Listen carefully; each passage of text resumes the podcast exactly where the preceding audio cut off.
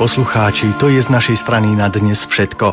Ďakujeme vám za pozornosť a tešíme sa na stretnutie opäť zajtra. Laudetur Jezus Christus.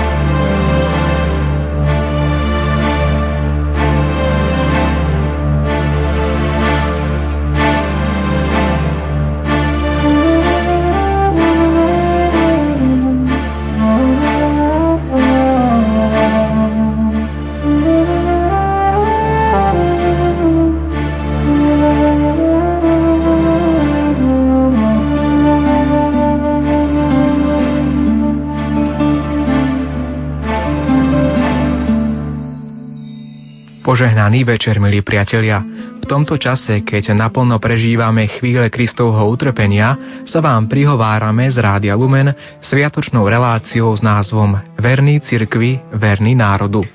V čase, keď sa naše oči upierajú na Kristov kríž a rozímajú nad jeho vernosťou Bohu Otcovi za každých okolností, v tomto čase vám aj my ponúkneme rozprávanie o človeku, ktorý sa snažil zo všetkých svojich síl napodobniť Kristovu vernosť verný cirkvi a verný národu za každých okolností.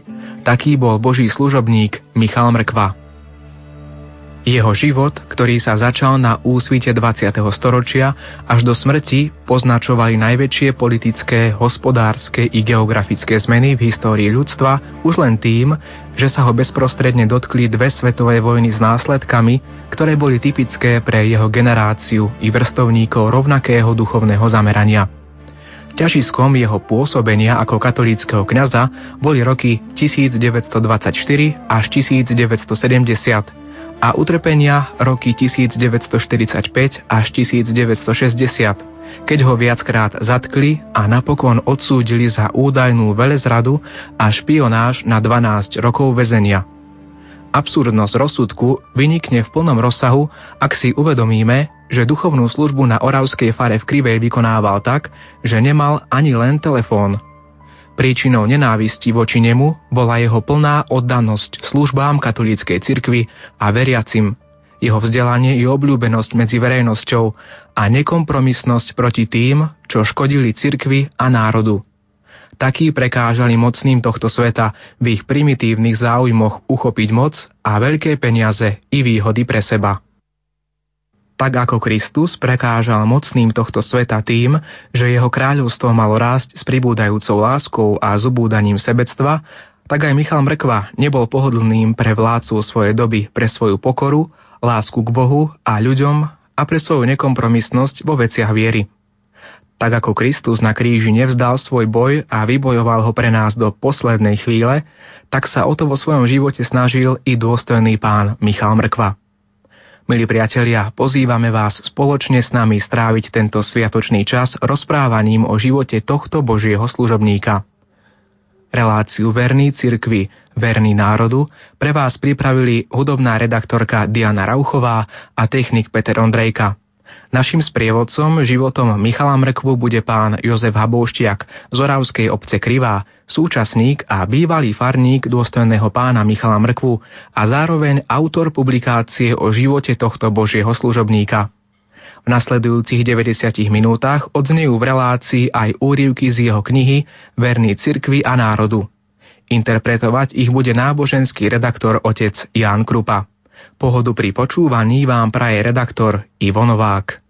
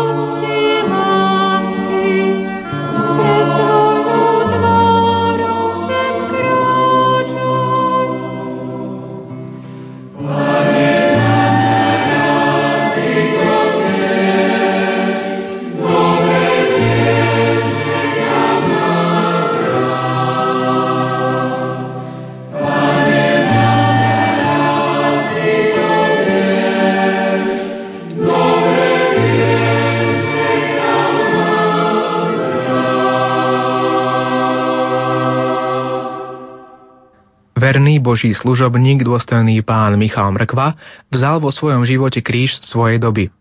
Tak sa pre nás všetkých stal príkladom vernosti povolaniu. Rozprávame sa o ňom s pánom Jozefom Habouštiakom, autorom knihy Verný cirkvi a národu, ktorá ponúka svojim čitateľom životný profil kňaza Michala Mrkvu.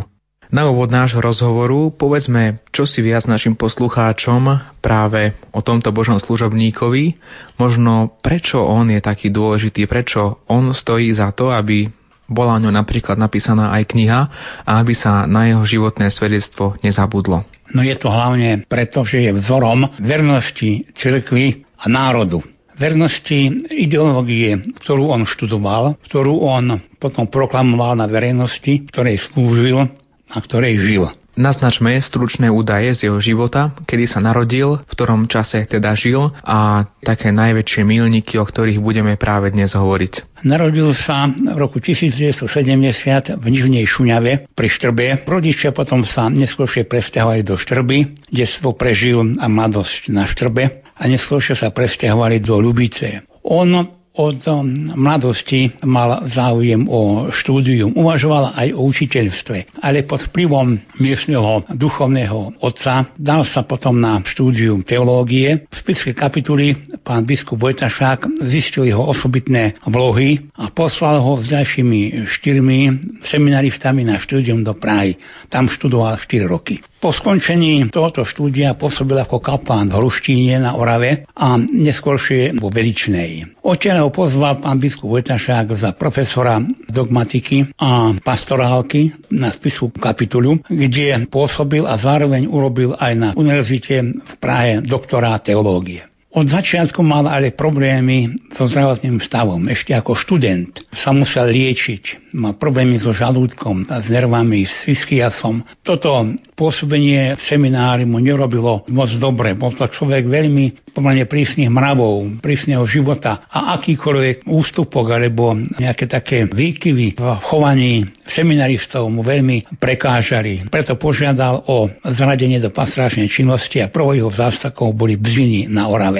V týchto bzinách ktoré sú pri Dolnom Kubíne. Najprv musel sa dať do poriadku farský úrad, teda farskú budovu, aby tam mohol vôbec gestovať. Potom taká druhá jeho veľká akcia bol kostol v kňaže, ktorý bol v havarijnom stave. Tento celý kostol zrekonštruoval. No a zároveň bol v kňaže veľký kaštiel, ktorý odkúpil jeden podnikateľ a urobil z neho krčmu a veľmi taký nezriadený podnik. Ten mu veľmi po stránke morálnej prekážal a preto všemožne sa snažil rôznymi spôsobmi tento kaštiel získať, čo sa mu aj po dlhom čase podarilo a urobil z neho sirotínec pre opustené deti, kde potom prišli sestričky, ktoré sa starali o tento komplex. Okrem toho venoval sa aj v rámci diecézy. Bol diecéznym moderátorom slovenskej katolíckej mládeže. Organizoval také spoločenstva katolíckej mládeže po dedinách aj v rámci diecézy. Takisto sa venoval Svezu katolíckých žien. V roku 1941 prišiel na novú farnosť k nám do Krivej,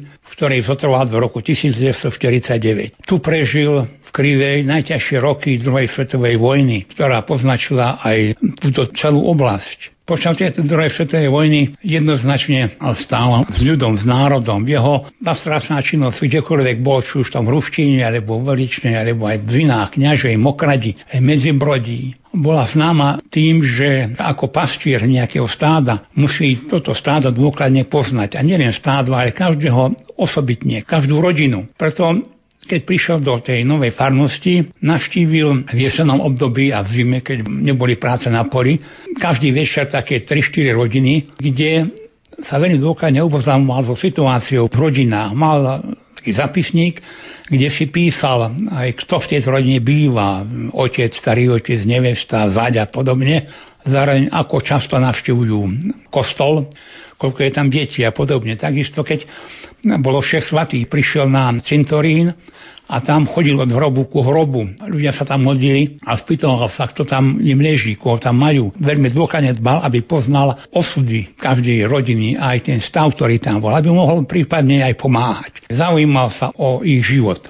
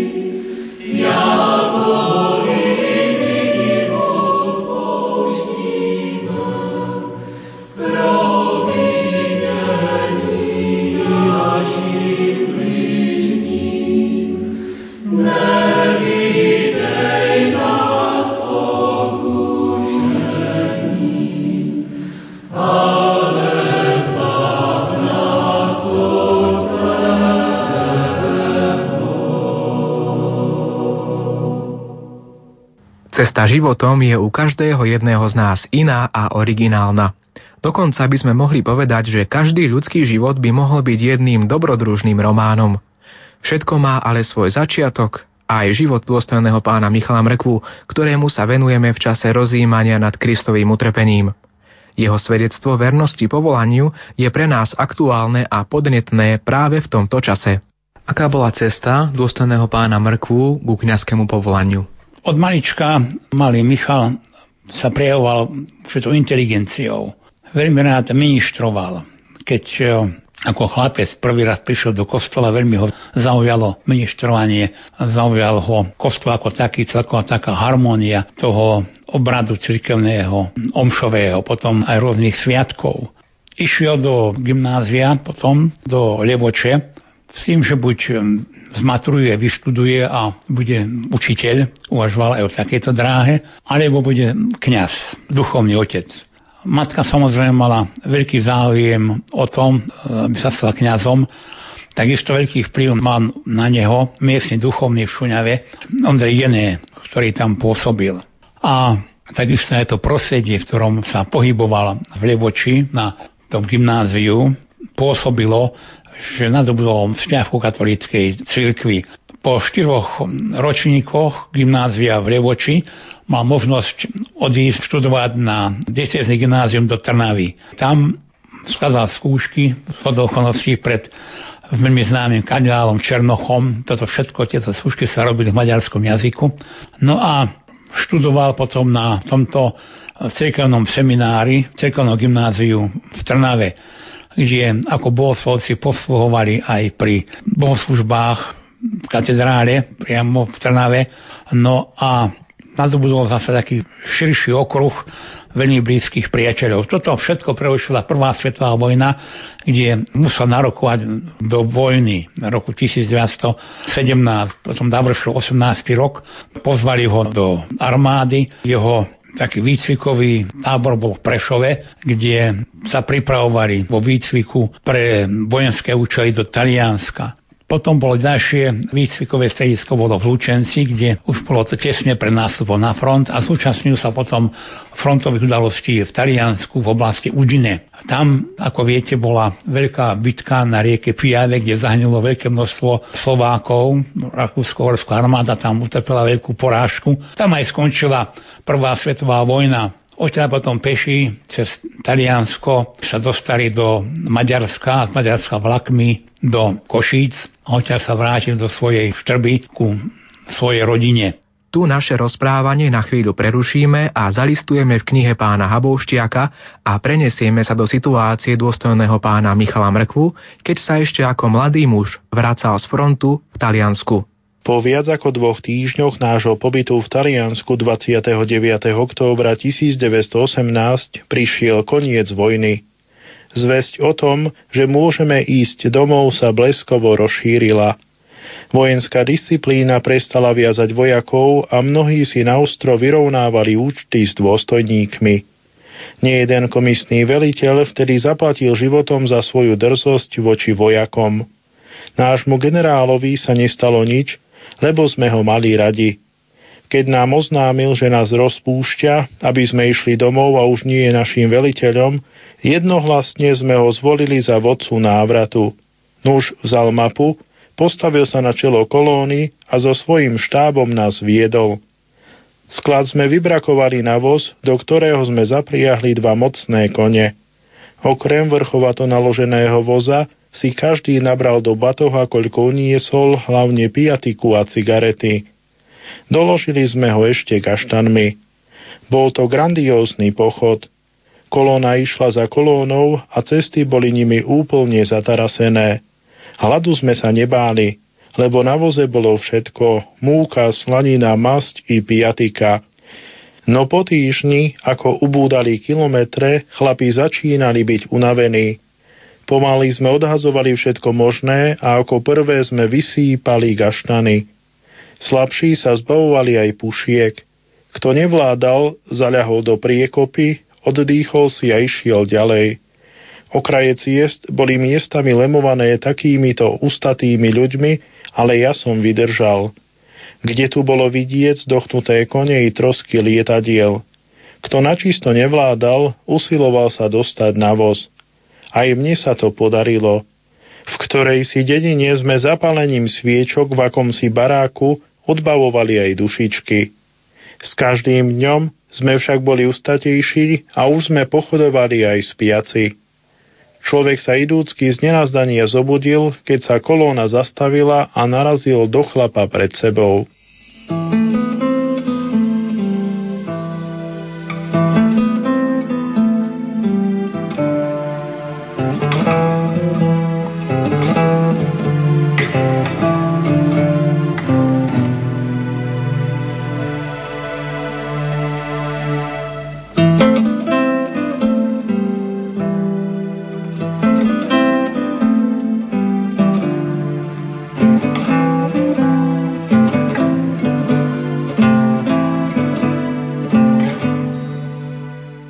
Do Štrby som prišiel 12. novembra večer. Bola strašná tma a na ceste plno blata. Domov som trafil, ale neuvedomil som si, že pred domom môže byť voz na volský záprach. Nuž potkol som sa a ocitol som sa v mláke. Zahromžil som a taký napajedený som vošiel do izby na veľkú radosť a prekvapenie našich, ktorí nemali o mne žiadne informácie. Všetci boli ustráchaní o mňa, ba aj ma z polovice oplakali, lebo som bol v dedine posledný, čo sa vrátil z vojny. Doma som našiel všetkých. 36-ročnú mamu, bratov Jána a Jozefa, sestry Máriu a 7-ročnú Annu. Bolo to zvláštne stretnutie. Všetci ma videli zablateného a nevedeli, prečo nadávam. Čoskoro však zavládla radosť, keď si všetci uvedomili, že už som doma a nezahynul som. Brat Jano mi hneď podrezával z uniformy hviezdičky, lebo už vraj neplatia. No už takú odvahu má len sopľoš, ale nepovedal som mu nič. thank you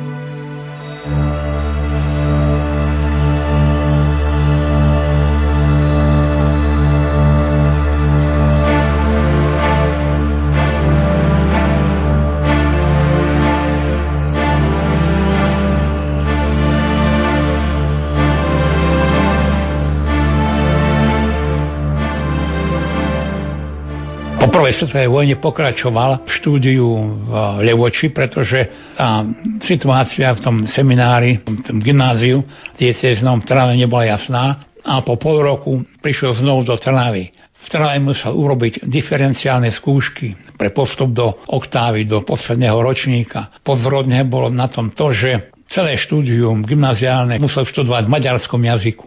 Tie skúšky potom zrobil v slovenskom jazyku a robili mu veľké problémy vyjadrovania napríklad v geometrii, matematike, pretože nevedel, ako sa po slovensky povie napríklad zlomky, ako sa povie Pythagorová veta a podobne. Tak uh, skúšajúci profesor bol Čech a ten mu povedal, nic nežíkajte, jenom píšte, vyratúvajte na tabuli príklady a my budeme vedieť, čo viete, ako viete. Tak skúšky s úspechom zložil, no a tam aj doštudoval potom tej Trnave Čiže pozoruhodné v jeho živote to, že na tú Slovenčinu veľmi rýchle prešiel. Hej, behom prakticky jedného roka u nebolo vidieť v jeho písomnostiach, v jeho pozostalostiach, že študoval na nejakom maďarskom gymnáziu. Slovenčina mu išla veľmi ľahko, veľmi rýchlo do nej vošiel.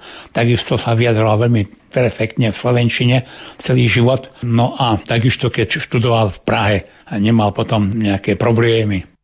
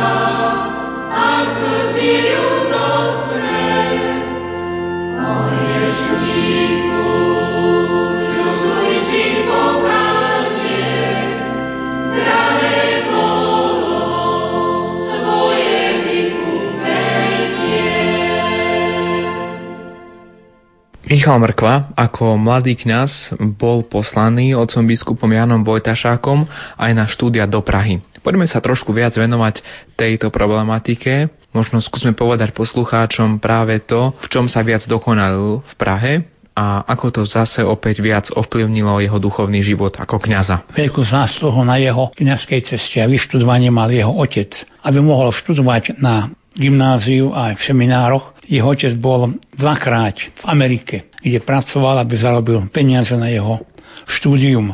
Pri jednej ceste, ešte ako mladý chlapec, mal vtedy 4 roky, odišiel do Ameriky aj s matkou. Aj tam prežil takmer 2 roky v Amerike meste Sharon, kde boli veľké osiliarské fabriky, kde pracovalo množstvo Slovákov a tam pracoval aj jeho brat. A čo sa týka tej Prahy, do Prahy odišli traja jeho spolužiaci, bol to Štefan Barnáš, Vojtech Ilenčík a doktor Mkva a štvrtý bol Ferko Skičák, ktorý odišiel už predtým. Pánu biskupu Vojtašákovi išlo o to, aby vychoval pre spisku diecézu vzdelaných kňazov, ľudí, ktorí budú raz viesť túto diecézu, ktorí budú sa starať o mládež, a ktorým budem môcť odovzdať aj do rúk seminár, spisky, aby to boli slušne vysoko kvalitní ľudia, vychovaní u popredných teológov, ktorí v tom čase boli v Prahe.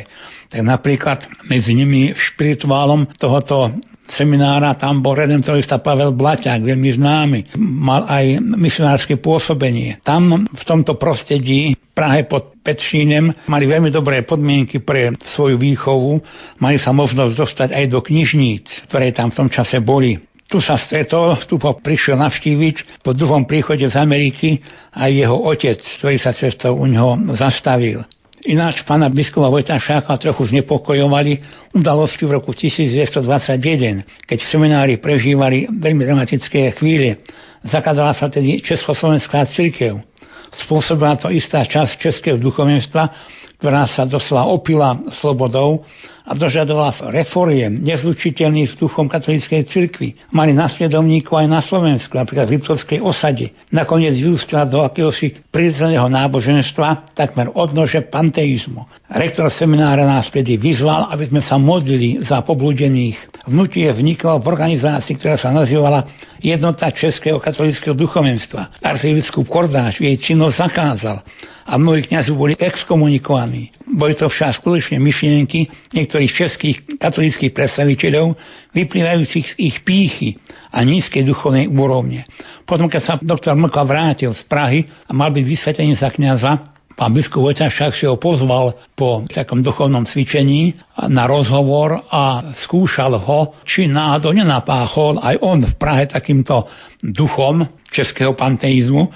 No ale samozrejme vycítil od neho, že vonkoncom, že pán doktor Mkva si zachoval originalitu, teda duchovného života katolíckej cirkvi. Samozrejme aj pán doktor Mkva potom počasie stal sa profesorom na seminári v Piskej kapituli.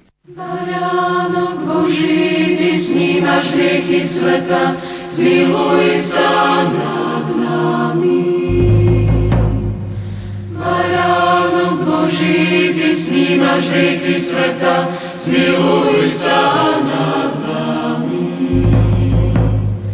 Baránok Boží, Ty snímaš hriechy sveta, daruj nám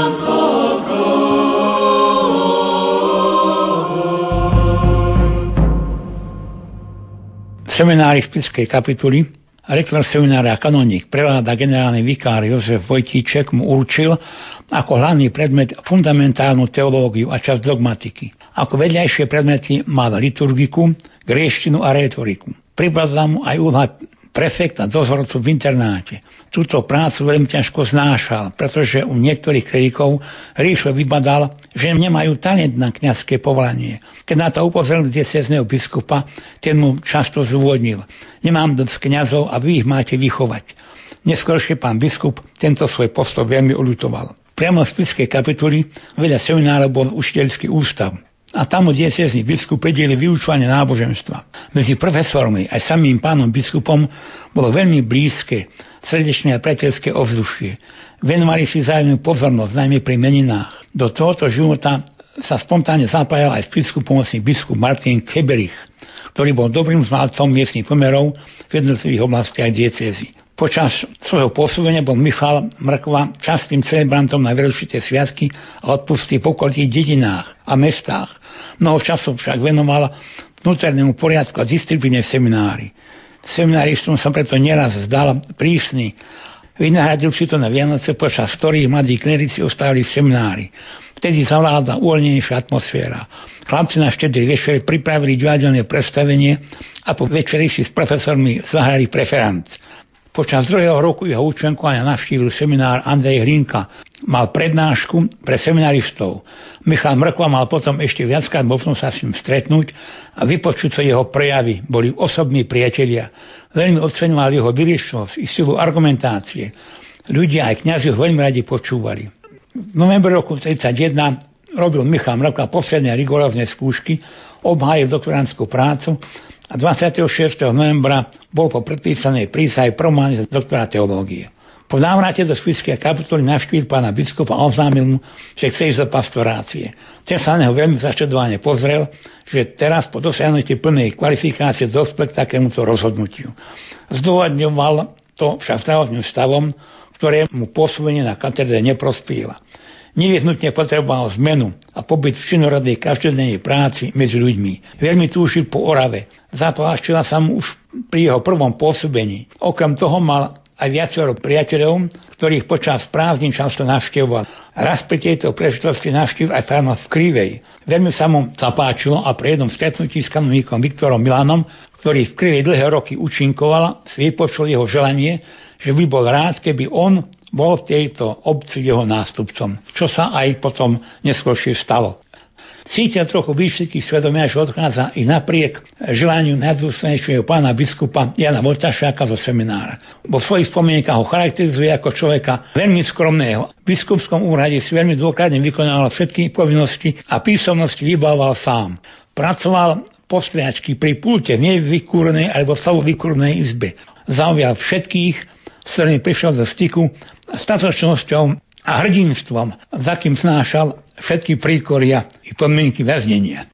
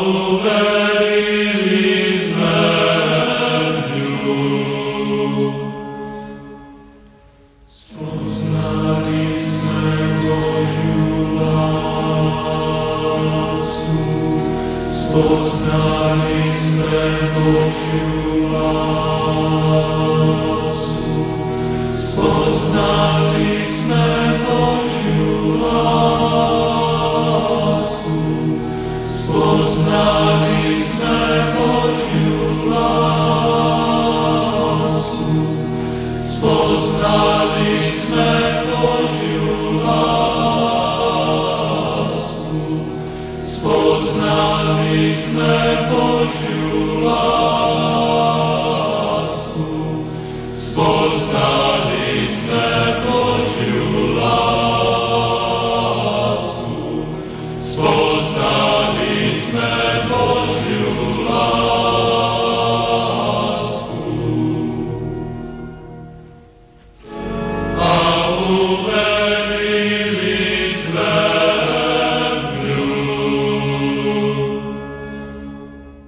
Ako sme už úvodom relácie spomínali, dôstojný pán Michal Mrkva prežil príkoria Prvej svetovej vojny, príkoria fašizmu a aj neprávosti komunistického režimu. Nebol chladný ani voči neprávostiam, ktoré sa konali na území Slovenska voči jeho židovským obyvateľom. Od vzniku Slovenskej republiky veľmi bolestne vnímal zaobchádzanie so Židmi v Európe a samozrejme aj na Slovensku. Priečilo sa to jeho kresťanským zásadám, ktoré mal pri svojom účinkovaní nielen hlásať, ale aj uplatňovať. Vo farnosti mal židovskú rodinu Bronerovcov. Bol s nimi v priateľskom vzťahu a zo skúseností ich pokladal za čestných a pracovitých ľudí. Otec rodiny pán Bronner bol aj občasným hostom na fare a radi si spolu pohovorili. Po nejakom čase im vzali obchody krčmu a vysťahovali ich do prázdnej drevenice blízko fary. S našim otcom Michalom sa často stretali pri záhradnom plote a hovorili o pomeroch, no pomôcť si nevedeli. Pán Bronner bol však realista a svoje deti už predtým poslal do Izraela. Céra bola stredoškolská profesorka a syn študoval veterinárstvo. Na jar 1942 však prišli žandári a manželský pár odviezli do Žiliny, kde podľa údajov Bronner aj zomrel, lebo bol chorý na srdce.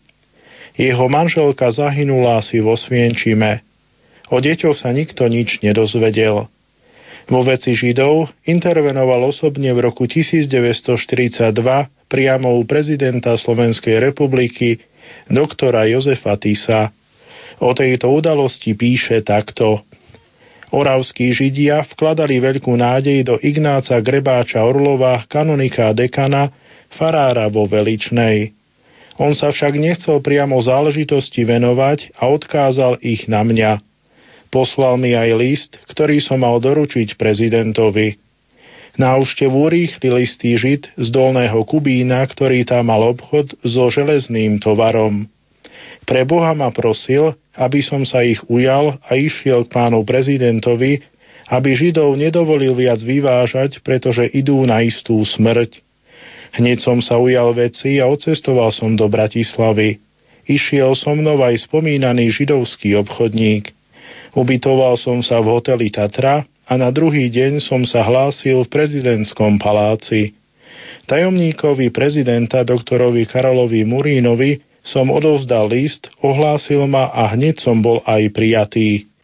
Prešiel som viacerými sálami a v poslednej malej izbe som videl sedie za veľkým písacím stolom prezidenta doktora Tisa. On ma už poznal z predošlých stretnutí. Nasledovalo obvyklé kňazské privítanie. Vyložil som mu, prečo som prišiel a prosil som ho, aby zabránil vyvážaniu Židov. Tvrdil mi, že Židia idú na práce – Povedal som mu, že oni veľmi dobre vedia, kam idú. Nechcel to pripustiť. Debatovali sme takmer hodinu, no mal som dojem, že je presvedčený o svojich informáciách o mieste pobytu židovského obyvateľstva. Z reči som vybadal, že je pod veľkým tlakom Hitlera, ktorý sa mu asi vyhrážal sankciami, ak nebude spolupracovať. Tvrdil, že mu ide o záchranu národa – Uviedol mi zásadu, že treba voliť menšie zlo, aby sme sa vyhli väčšiemu. S tým som súhlasil, ale zároveň som sa odvolal na zásadu, že neslobodno robiť zlo, aby z toho vyšlo dobro. Otvorene som mu povedal, že je nešťastím pre církev, keď je kňaz prezidentom. Povedal mi, že ak odstúpi, príde Vojtech Tuka a bude ešte horšie. Doteraz on brzdí, kde sa len dá a kde môže. A povedal aj to, že biskupský zbor ho požiadal, aby zostal vo funkcii. Je však ochotný kedykoľvek sa jej zrieknúť, lebo pre neho je milšie byť farárom v Bánovciach ako prezidentom. Urobí to kedykoľvek, ak mu kňazi dajú na papieri, že žiadajú jeho odstúpenie. Povedal som mu, že ja takéto poverenie nemám a to, čo hovorím, je môj názor. Z celkového rozhovoru som mal dojem, že prezident je v ťažkom položení a úprimne som ho ľutoval.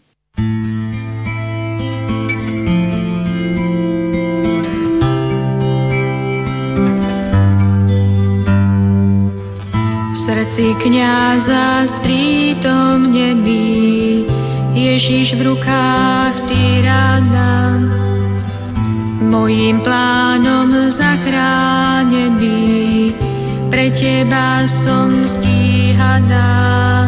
Píšem svoju záveď lásky, to je moje priznanie, moja tvár bez jednej vrázky a môj život ako vyznanie.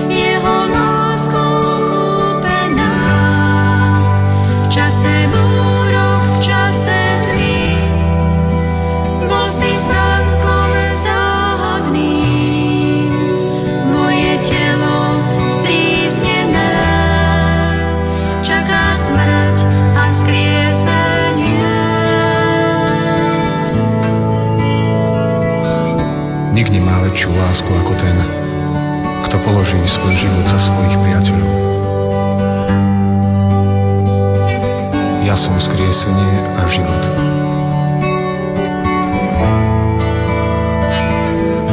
Dnešnú noc ťa prosíme, ja som tvoj vykupiteľ. V teni kríža cestu máš, vrátim tisíckrát, čo dáš. Daj mi život, mám s ním plán, mnohým dušiam spásu dám. Nezničím, čo rada máš, chcem ti dať, čo nepoznáš.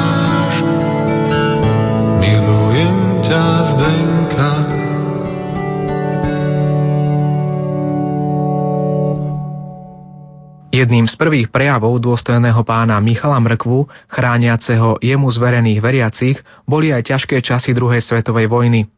Tie neobýšli ani Oravskú obec Krivá, kde bol v tom čase Michal Mrkva farárom keď front tu bol v oblasti Liesku, už Brezovice, Veľké Lipnice, Zubrice, to bolo od nás 20 kilometrov. Počuli sme bezprostredne výbuchy bomb, výbuchy ďalostredských granátov. A naša obec je obkolesená vrchami a tieto vrchy, z tých vrchov si urobili Nemci opevnenie pre obranu. Veliteľ jednotky, ktorá tu bola, sa mu priznal, že obec má strategický význam i pre nich a boli tu aj vytvorené zákopy na okolitých vrchoch, opevnenia, kde sa Nemci zabezpečili a proti postupujúcej červenej armáde. A priznal sa mu tento veliteľ nemecký, že jedného dňa táto dedina ľahne popolom. Bol tu veľký muničný sklad, ktorý keď bol vybuchol, tak minimálne štvrt dediny letí do vzduchu. Vtedy pán doktor Mrkva zvolal ľudí do kostola, vysvetlil situáciu, no a hovorí, musíme urobiť nejaké predsavzatie, nejaký sľub, lebo ináč to zahynieme. No a farníci spolu s ním urobili zápis, ktorý podpísal každý otec z každej rodiny a stálo v ňom včera na bielom, že budeme si svietiť Sviatok Pane Márie, vtedy to bolo 22. augusta, postavíme kaplnku Patnickej Pane Márie, tá je tu postavená, Sviatok sa svetí, ďalej, že nebudú v nedelu zábavy tanečné, tie nie sú podnes. No a neuveriteľná vec, Druhá svetová vojna skončila tak, že v tej druhej svetovej vojne, kde zahynulo 55 miliónov ľudí v Európe a na celom svete, v Krivej nezahynul prechodnom frontu absolútne nik. Nikde bol poranený ani náznakom a nerozbilo sa ani okno. Druhá svetová vojna, celý front prebiehol tak, že o 5 hodine ráno tu boli ešte Nemci a o 6 boli Rusi. Rusi totiž to zautočili z druhej strany Chotára a keď to videli Nemci, že sú v obklúčení, že teda nemajú šance tu niečo brániť, tak sa zobrali, zbalili a odišli preč. Tak to je veľká udalosť, ktorá sa trvale zapísala do dejí našej obce.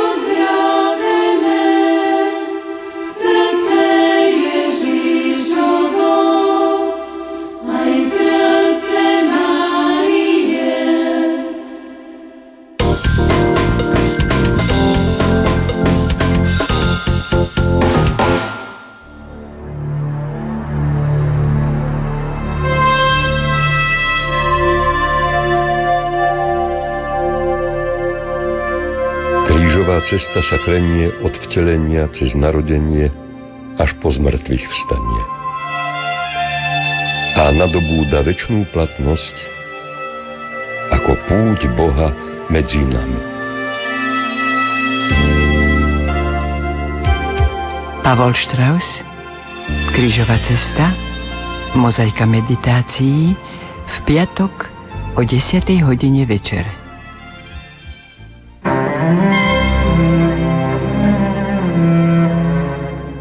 Plátno, do ktorého bolo zabalené ukrižované telo Ježiša Krista po jeho smrti, alebo pohrebný rubáž neznámeho človeka z bližšie neurčenej doby a miesta. Umelo vytvorená podobizeň pripomínajúca telo a tvár, alebo ich autentický otlačok. To sú iba niektoré z otázok spájajúcich sa s fenoménom turínskeho plátna. Reláciu na túto tému vám prinesieme na Bielu sobotu o 9 ráno. Teší sa na vás Dana Jacečková.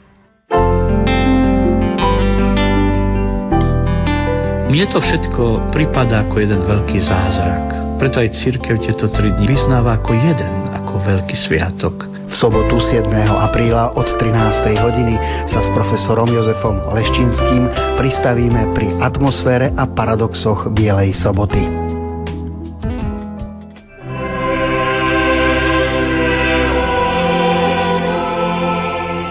Boj s ťažkou chorobou, bolesťou a trápením. V prvom rade si nepripúšťam a snažím sa odáňať myšlienky na to, že mám rakovinu. Akademická maliarka Olga Šarinová rozpráva o svojej tvorbe, vzťahu k Bohu a ceste za ním. Ono je to rozhovor bez slov.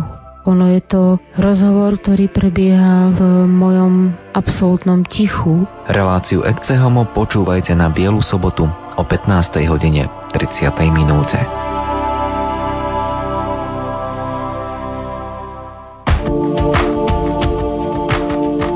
Na Bielu sobotu večer po vigílii skriesenia vám ponúkneme rozhovor s praským kardinálom, jeho eminenciou Dominikom Jaroslavom Dukom. No tak ja bych si dovolil popsat opravdu požehnané a krásné Velikonoce, což jsou nejkrásnější svátky a nejdůležitější křesťanské svátky.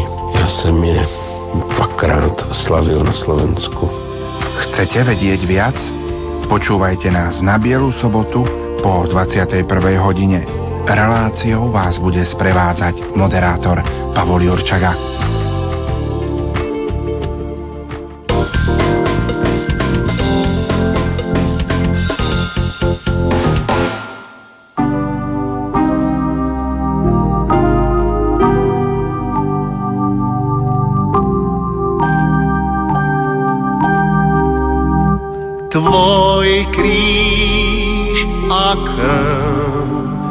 Je pre mňa zárukou, že miluješ ma, Pane môj. Ty sám si vložil nádej do srdca, keď hriech môj vzal si na kríž svoj. Tvoj kríž, tvoj kríž je moja kotva jediná. Tvoj kríž,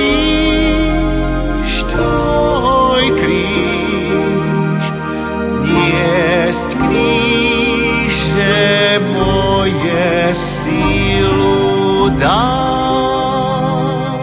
Tam na kríži si spásu vydobil.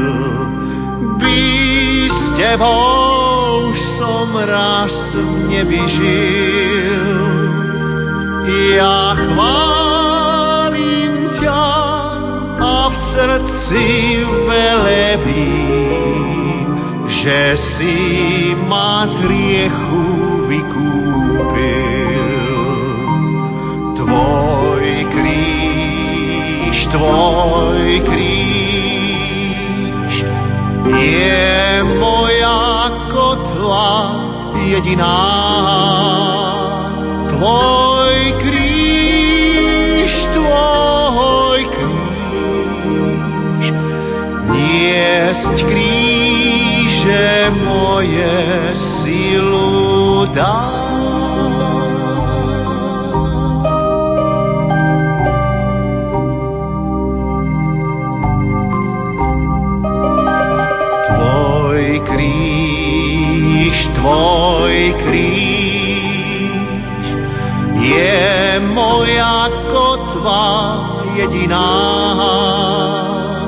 Tvoj kríž, tvoj kríž, niesť moje.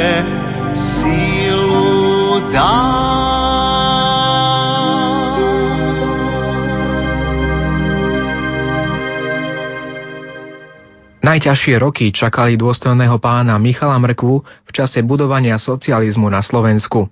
Za svoju nekompromisnosť a vernosť po viere bol v hľadáčiku komunistických pohlavárov a ich prisluhovačov. Jeho veľká duchovná hĺbka a precíznosť v duchovnom živote sa prejavili v tom, že nebol ochotný ustúpiť svetskej moci, ktorá mala záujem o likvidáciu katolíckej cirkvi. Ako viete, v Košickom vládnom programe stálo, že sa cirkevné školstvo poštátni. V našej obci bola takisto rimskokatolícká ľudová škola, ktorú postavila cirkev. No a on vydal obežník po všetkých farnostiach, kde boli cirkevné školy, aby nepovolili prevzatie cirkevných škôl svetskou mocou. Za túto činnosť hneď po vojne ho zaistili, zobrali. Dedina ho nemohla brániť, ľudia boli v poli. Tam bol takmer 3 roka, kde ho zastrašovali, vydírali a tak ďalej. No proste prežil tam väzenský život. Čas potom neskôršie tam ochorel a prežil vo väzenskej nemocnici. Po návrate pokračoval ďalej pastoračnej činnosti, a keď bola církev v ohrození a svetská moc potrebovala našich duchovných otcov rozdeliť, spracovať a zmanipulovať, vyhlásili tzv. katolícku akciu, ktorá, ako viete, skončila pre režim neúspešne, pretože sa počine postavili kniazy aj biskupy, takisto aj pán doktor Mrkva mal voči tej výhrady. To bolo 1. novembra roku 1950. Prišli do Krivej na osobnom aute, dvaja v kožených kabátoch, ešte báci, na faru a s príkazom zatknúť pána doktora Mrku a zobrať ho do väzenia. V tomto väzení mali zasa spracovať, preškolovať, proste urobiť na nich nátlak, aby ustúpili. No naša farská budova sa nachádza medzi kostolom a cintorínom, takže na cintoríne to ľudia hneď zbadali, čo sa deje. Tak e, sa zorganizovali obstarý auto, v ktorom už bol doktor Mrkva. Zabránili mu tomuto autu v odchode, poškodili pneumatiky. Pána doktora Mrkvu vytiahli z auta, ešte boháci použili aj zbranie na výstrach do vzduchu, ale to našim chlapom, ktorí prežili druhú vojnu, nerobilo veľké problémy tých ľudí zneškodniť. A ráno prišiel normálne do kostola o 6. hodine, kde si plnil povinnosti s pozdelníci. Na to prišli, prišla milícia, žandári, vojsko na nákladných autách a na autobusoch, obstali celú dedinu. Prvá cesta viedla do kostola, kde priamo z podelníci zatkli pána doktora Mrkvu. On vyšiel zo spodelnice, kľakol si pred oltár a potom sa obrátil k dedine, urobil veľký kríž, preženal dedinu a išiel s nimi na faru. Tam si zvolal najpotrebnejšie veci a okamžite ho odviezli do väzenia. Zatkli 40 ľudí. To už býva, v každej dedine sa nájdú nejakí ľudia, ktorí za alkohol, rôzne výhody sú ochotní svedčiť, tak v noci títo ešte báci prišli, týchto ľudí vyhľadali, no a oni im označili aj ľudí, ktorí pri tom aute boli, ktorí tam asistovali. Tak zatkli 40 ľudí, vyšetrovali tu také jednej kancelárskej miestnosti. Bytkov a násilne vymáhali od nich priznania. 18 ľudí zobrali potom do väzenia do Rufomberku. Tam boli niektorí niekoľko dní niektorí boli aj vyše dvoch týždňov, potom z nich veľkú časť pustili, bez peňazí, bez všetkého, boli tak zbytí na nohách, že nevládali sa obuť. Iba po dedinách, kde išli, tam si obuli topánky. Hoci bol november vtedy, bol aj smiech, išli bosy medzi jedinami, pretože neboli schopní prechádzať v obuve.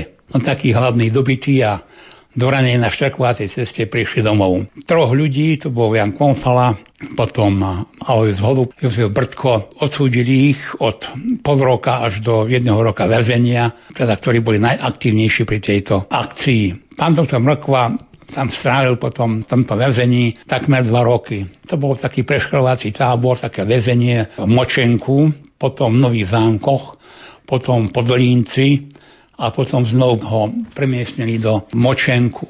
Tento tábor bol väzením, v ktorom ale zároveň ich preškolovali a triedili. Triedili na také tri kategórie. Jedni takých, ktorých nebolo možné presvedčiť a preškoliť, tak ich brali rovno do väzenia. Napríklad pán biskup Barnáš odtiaľ musel ísť do väzenia. Potom boli takí, ktorí po čase, ktorých uznali, že by sa dali presvietiť a že teda sú povolnejší neboli tak škodní, tých pustili domov. Ale 25 z nich, ktorí neboli ochotní ustúpiť v žiadnom prípade a niektorí spolupracovali so štátnou mocou, tých bolo 25, tých držali v tomto väzení do konca. Medzi nimi bol aj pán doktor Mrkva. V Nových zámkoch na kláštore, kde boli uväznení, tam je podnes, nachádza sa tabuľa, kde sú menovaní všetkých 25, ktorí teda jednoznačne si zachovali takúto vernosť cirkvi a svojmu biskupovi.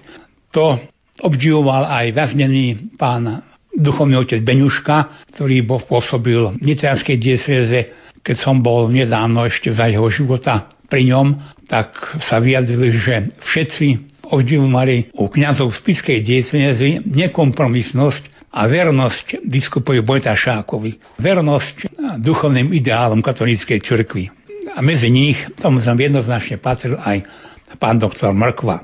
Po tých skoro dvoch rokoch ho väzenia prepustili, ponúkli mu farnosť v Hrušove na Spiši. V Kriveju na fare bol druhý katolícky kňaz, ktorý, žiaľ Bohu, no už bol na druhej strane barikády, si jednoznačne upevnil svoje pozície tu na, na u svetskej moci. No a v tomto Hrušove nebol dlho. Nebol prakticky ani celý rok, pretože pán biskup Vojtašák, aby zachoval chod diecézy, tak menoval vikárov, tajných vikárov pre ďalšie účinkovanie v Spiskej diecéze. Medzi nimi bol aj pán doktor Mrkva. Švedská moc dosadila na miesto generálneho vikára do kapitule Štefana Šefera a pán doktor Tmanovci neuznal ho ako predstaviteľa diecézy. Za to bol väznený. Druhým bol pán doktor Mrkva, ktorý bol určený ako diecézny vikár za Spiš, Pavol Matis, rodák z Ordzovian, potom Jozef Cehulia, rodák z Letanoviec, Štefan Milán z Liptovskej Tepličky, no a Títo všetci boli zatknutí vo februáre roku 1953 a odviezli do Ruzini. Tam boli takmer rok v ostrej vyšetrovacej väzbe, kde donúcovali na nich rôzne priznania. Všetci, tak ako boli, zachovali sa veľmi statočne a boli aj konfrontovaní s pánom biskupom Bojtašákom, ktorý ich podľa svedectva, ktoré tu máme, utešoval v tým ťažkom položení a povedal im otvorene, že nemá zmysel niečo tajiť a zakrývať, kumuflovať, že veci sú popred pripravené a nemajú šance nejako im to zmeniť. A bol potom proces, ktorý bol 23. decembra roku 1953. Bolo to deň pred štedrým dňom, aby im to náležite osladili takzvané. A všetci sa dozvedeli, že sú osudení takmer všetci na 12 rokov. Čiže to bolo 6 ľudí, ktorí boli takto osudení na dlhoročné väzenie. Bol to najväčší proces v dejinách spiskej dieciezy.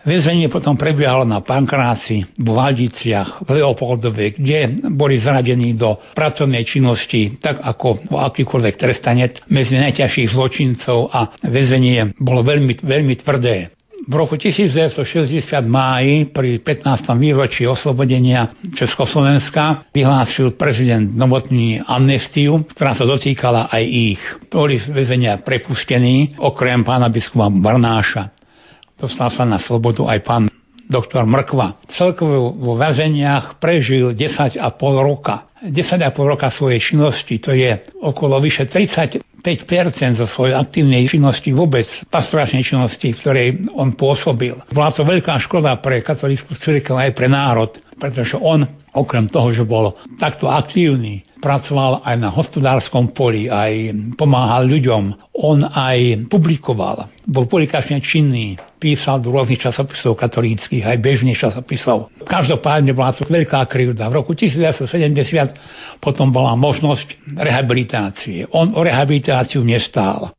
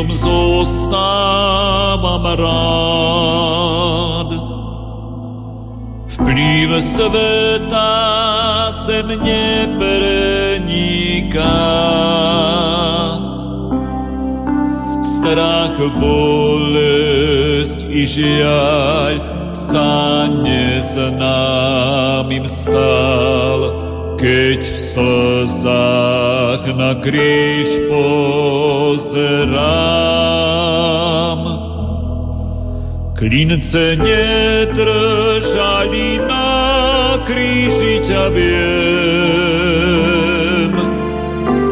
Ani ľudská zloba môj ťa držal hriech. Klince nie držali na kríži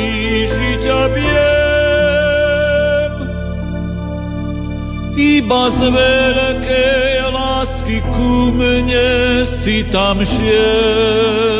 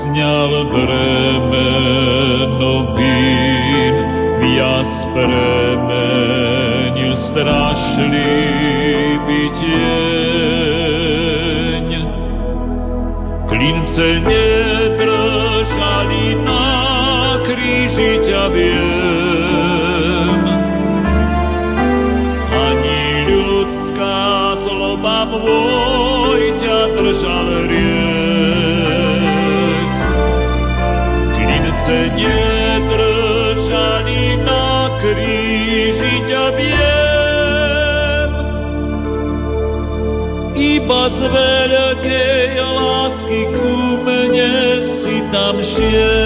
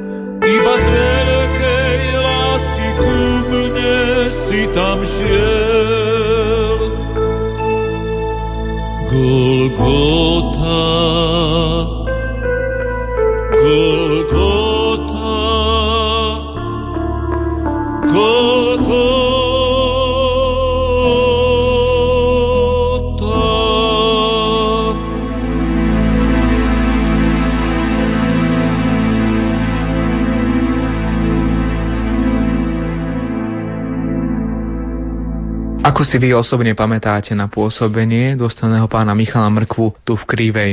Možno práve na tie vzťahy, ktoré vytváral s vami ako s farníkmi. Naša obec Kriva je taká zvláštna dedina.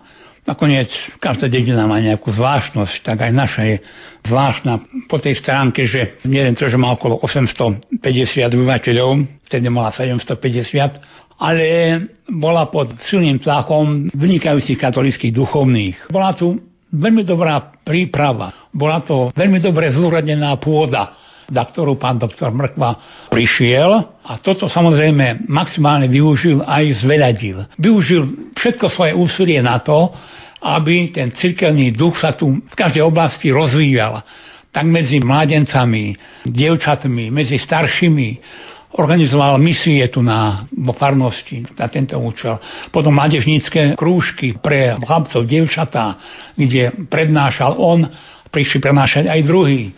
Jednoducho tá činnosť bola veľmi pestrá, veľmi živá, veľmi, veľmi aktívna. Okrem toho, dieceza, teda katolická církev, využila jeho schopnosti a bol menovaný potom v roku 42 aj dekanom okresným. Bolo diecezným moderátorom pre katolickú mládež. Celoslovenským moderátorom bol pre ženské spolky. Čiže on často aj cestoval, hej, venoval hodne času cestovaním. Tam sa neboli tedy autá, nič takého, cestoval vlakom. No takže to, on nepoznal v tomto smere oddych. On žil, žil s tou dedinou, žil s každou rodinou, žil s tým dianím v obci také, ako bolo. A v roku 1947 vyhorela jedna časť dediny. On organizoval okamžite zbierku po celom Slovensku, zbierku šatstva, obuvy, peňazí a týmto pohľadcom veľmi pomohol, aj najmä finančne.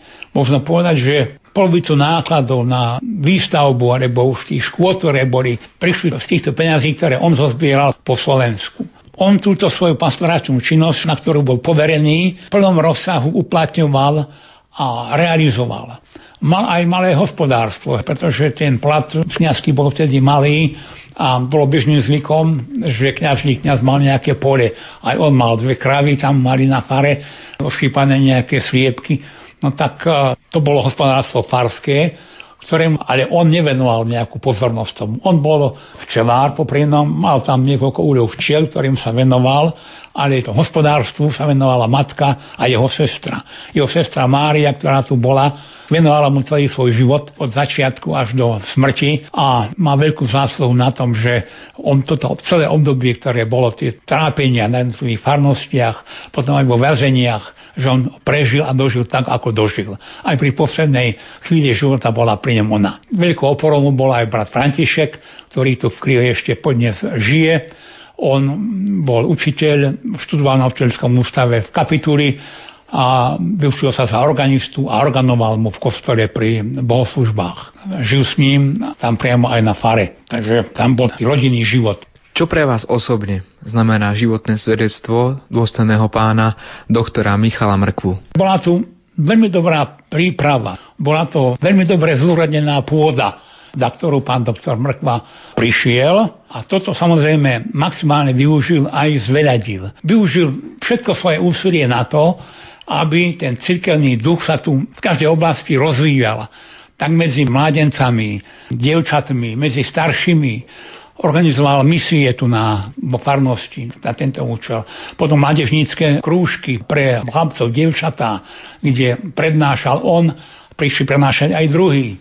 Jednoducho tá činnosť bola veľmi pestrá, veľmi živá, veľmi, veľmi aktívna. Okrem toho dieceza, teda katolická církev, využila jeho schopnosti a bol menovaný potom v roku 42 aj dekanom okresným. Bolo diecezným moderátorom pre katolickú mládež. Celoslovenským moderátorom bol pre ženské spolky. Čiže on často aj cestoval, hej, venoval hodne času cestovaním. Tam sme neboli tie autá, ani nič takého, cestoval vlakom. No takže to, on nepoznal v tomto smere oddych. On žil žil s tou dedinou, žil s každou rodinou, žil s tým dianím v obci také, ako bolo. A v roku 1947 vyhorela jedna časť dediny. On organizoval okamžite zbierku po celom Slovensku, zbierku šatstva, obuvy, peňazí a týmto pohľadcom veľmi pomohol, aj najmä finančne. Možno povedať, že polovicu nákladov na výstavbu alebo už tých škôl, ktoré boli, prišli z týchto peňazí, ktoré on zozbieral po Slovensku. On túto svoju pastoračnú činnosť, na ktorú bol poverený, v plnom rozsahu uplatňoval a realizoval. Mal aj malé hospodárstvo, pretože ten plat kniazský bol vtedy malý a bolo bežným zvykom, že kňažný kňaz mal nejaké pole. Aj on mal dve kravy, tam mali na fare ošípané nejaké sliepky. No tak eh, to bolo hospodárstvo farské ktorým ale on nevenoval nejakú pozornosť tomu. On bol včelár poprínom, mal tam niekoľko úľov včiel, ktorým sa venoval, ale to hospodárstvu sa venovala matka a jeho sestra. Jeho sestra Mária, ktorá tu bola, venovala mu celý svoj život od začiatku až do smrti a má veľkú zásluhu na tom, že on toto celé obdobie, ktoré bolo tie trápenia na jednotlivých farnostiach, potom aj vo väzeniach, že on prežil a dožil tak, ako dožil. Aj pri poslednej chvíli života bola pri ňom ona. Veľkou oporou mu bol aj brat František, ktorý tu v Krive ešte podnes žije. On bol učiteľ, študoval na učiteľskom ústave v kapituli a vyučil sa za organistu a organoval mu v kostole pri bohoslužbách. Žil s ním tam priamo aj na fare. Takže tam bol rodinný život. Synu nech žehnajú ťa nebesa. Choď, synu môj, ja slabosťou už neklesám. Choď, Ježiš môj, a dušou spočiň v pokoji. Choď, Ježiš môj, ja už ti v ceste viacej nestojím. Nechaj ma stáť ku koncu dovliec ten svoj kríž. Synočik môj, a na svoj trón sa posadíš, kde je pokoj tíž. Ja zatiaľ budem čakať, kým sa nevrátiš, syn tam, kde svojho otca máš, kde budeš kráľ, predrahý vykupiteľ náš.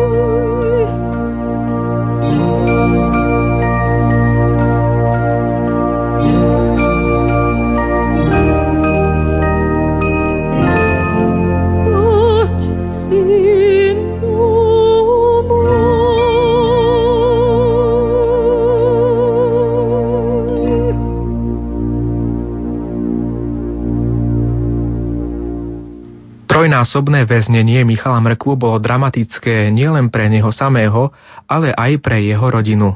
Priamo na ňom bola závislá jeho matka a jeho sestra Mária, ktorá sa mu venovala celý život. Potom aj jeho brat František do istej miery. Na tým pádom, že bol vo väzení a boli bez hmotných prostriedkov, tak museli toto všetko znášať. A Samozrejme, snažili sa všetkými možnými spôsobmi zariadiť, aby bol doktor Michal Mrakva prepustený z väzenia, najmä pre jeho zdravotný stav. Vedeli o tom, že celá záležitosť je absurdná, nepravdivá, vykonštruovaná, že je tam nevinne. Preto v roku 1955 matka napísala na Najvyšší súd teda ešte Československej republiky žiadosť o jeho prepustenie na následky teda z dôvodu zdravotného stavu. Je veľmi pozoruhodné, ako odpoveď Fudžera jeho matka potom dostala z väzenia od Najvyššieho súdu v Prahe.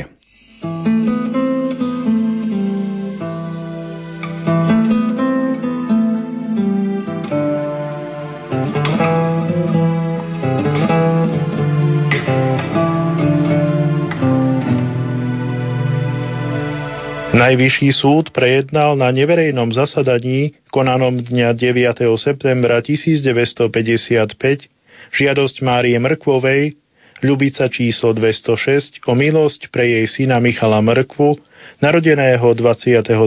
septembra 1900, odsúdeného rozsudkom Najvyššieho súdu dňa 23. decembra 1955 a po vypočutí generálneho prokurátora posúdil vec takto.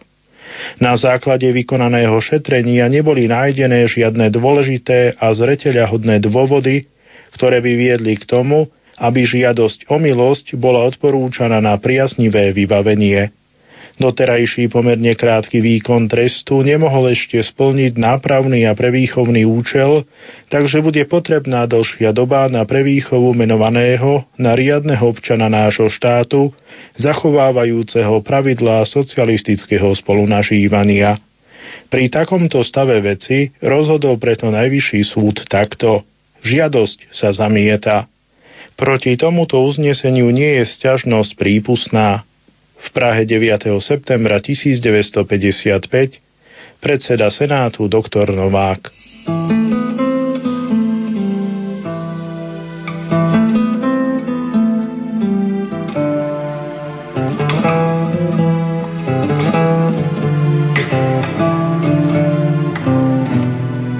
Viete si to predstaviť? Tak človek, ktorý absolvoval univerzitné štúdium v Prahe, ktorý takto sa činil v oblasti ľudovýchovnej na dedinách vo verejnosti, tak nebol hodný toho, aby teda bol prepustený z väzenia, ale bolo treba ešte dlhšie doby k jeho prevýchove, aby bol riadne občanom nášho štátu. Ináč je pozorodný jeho blízky vzťah a kontakty s pánom biskupom Vojtašákom. Aj vtedy, keď bol potom pán biskup Vojtašák na amnestiu prepustený z väzenia, tak ho v Senohraboch navštívil pán doktor Mlko. Zachvali sa aj listy, ktoré písal pán, doktor, pán biskup Vojtašák a takisto aj na pohrebe keď zomrel pán biskup Vojtašák roku 65. tak sa zúčastnil pán doktor Mlkva. A nie je žiadnym tajomstvom, že pán biskup Vojtašák uvažoval v istých úsekoch života, že bude jeho nástupcom na spiskom stolici. Milí